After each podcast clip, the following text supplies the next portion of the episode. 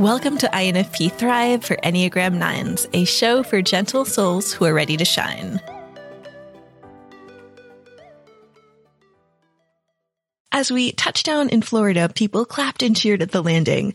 This made me smile as I rarely hear this anymore. Do we all think we're just too cool to clap? Like people are going to think we are novice flyers if we do that? That's one possible thought. I mean, people thank the bus driver for taking them 10 minutes down the street, but we fly for hours at 35,000 feet and we act like it's no big deal. Human minds are so interesting. Because we arrived so early, our plane had to taxi around for a little while to wait our turn to get to the gate. And I heard somebody say, I regret that clap. Kind of kidding around, kind of serious. 30 minutes later, the seatbelt sign goes off and we all stand up to gather our things. And as I was taking my carry-on down from the overhead, a father who was sitting a few rows behind me squeezed past me, apologizing as he maneuvered his way up the aisle as fast as he could. And his teenage son was following him and looked totally mortified. And a guy who was sitting behind and across from me started growling, Oh, I guess that guy thinks he's just better than all of us. So I turned around to the guy who said that and I said, well, he might have a connection to catch. I have one too. It's just in a few hours. And I wasn't saying this to be a jerk. I was trying to make this guy feel better. His behavior indicated that he really did think the stranger was personally attacking him by exiting the plane first. And then the growly man's mother-in-law, I'm guessing she was the mother-in-law by the family dynamics that we're playing out here. She starts chiming in and says, well, they usually make an announcement if people have a connection. And I dropped it because I didn't have time to get into a coaching session with this family about emotional resiliency. But I hope that I planted a seed that alternative thoughts to knee-jerk reactions are available. More rational and empathetic ways of thinking are available. Epictetus said, it's not things that upset us, but what we make them mean. To me, that stranger running out of the plane looked totally panicked as if he was going to miss his next flight. And he was apologetic. We had just landed in Orlando, the happiest place on earth. And yet the growly man who was sitting behind me was telling himself the story that this guy who's trying to get out first was looking down upon him. That's why those two people were rushing out of the plane. We can allow ourselves to react out of our emotion, or we can take a step back and respond with more reason. We can choose to give people grace and to not sweat the small stuff.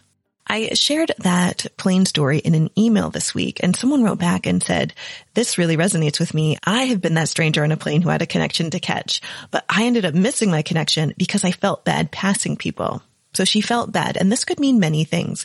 A major reason my clients avoid speaking up or showing up is to avoid conflict. I don't want to upset anyone. So I'm just going to stay quiet and sit here. I don't want anyone judging me or thinking bad of me or throwing me out of the community. This desire for safety has been wired into our brains for millions of years. Stay quiet, stay down, be safe, Think of that person who missed her connecting flight. What an incredible chain of events feeling bad may have unraveled. Missed flight connection. Maybe she had a taxi driver waiting for her, friends wondering where she was. She could have been late for a big business presentation. Who knows what may have unfolded, but could have potentially been avoided had she gotten up and like gotten off the plane first and made that connection. Of course, we want to be kind and fair with people, and this includes being kind and fair to yourself. You are not the kind of person who is going to plow your way through everyone ahead of you to exit the plane first for no reason. But if you knew that the woman behind you would miss her best friend's wedding if she doesn't make her next flight connection, you would probably say, okay, please go ahead of me. I hope you have a great time. And you deserve to give yourself that grace as well to speak up for yourself when it matters, to make your connection. Now, when I mentioned the woman, the hypothetical woman who might miss the wedding if she didn't exit the plane first, did you think, well, she was cutting it awfully close. She should have flown earlier. We all have these thoughts. But maybe this lady couldn't get the time off work. Maybe the wedding is in some remote place where they only have a flight once a week. We have no idea. Many of us have waited in line to check in at the airport when someone asked to cut everybody because their flight is boarding. We let this person go and then grumble about their poor time management. But we don't know this person's story. Maybe they were caring for a sick parent. Maybe they just struggle with time management. Many of us do it doesn't make them bad people, and we shouldn't twist ourselves out of shape over this. We all have things that we are trying to improve upon. Some things are in our control and other things are not. And if it's not in your control, let it go. It doesn't serve you in any way to imagine that other people think they're better than you. And what if a stranger does think he's better than you?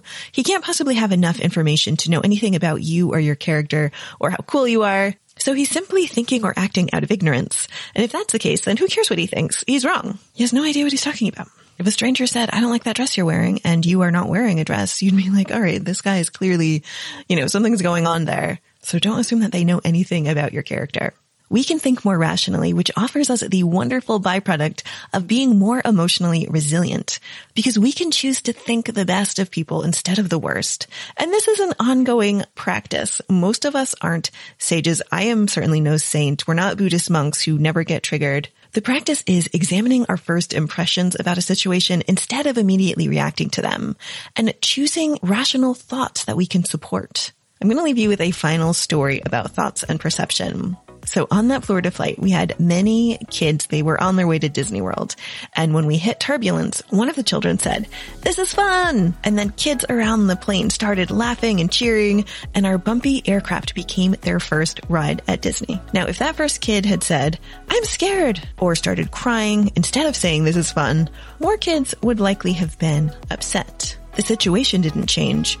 Only their thoughts about the turbulence did. In one scenario, this is fun. Yes, this is a ride. We love it. And another, I'm scared and crying. But it's the same situation, different thoughts. So my friend, choose your thoughts wisely.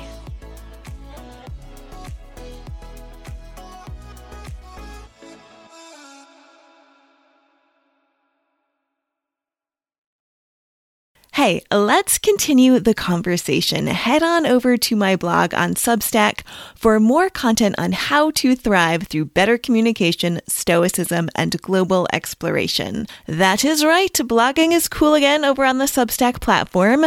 There you can chat with me in the comments, and I have plenty of bonuses for paid subscribers, or you can just read for free. So click the link in the episode notes to access the Substack Live Without Borders.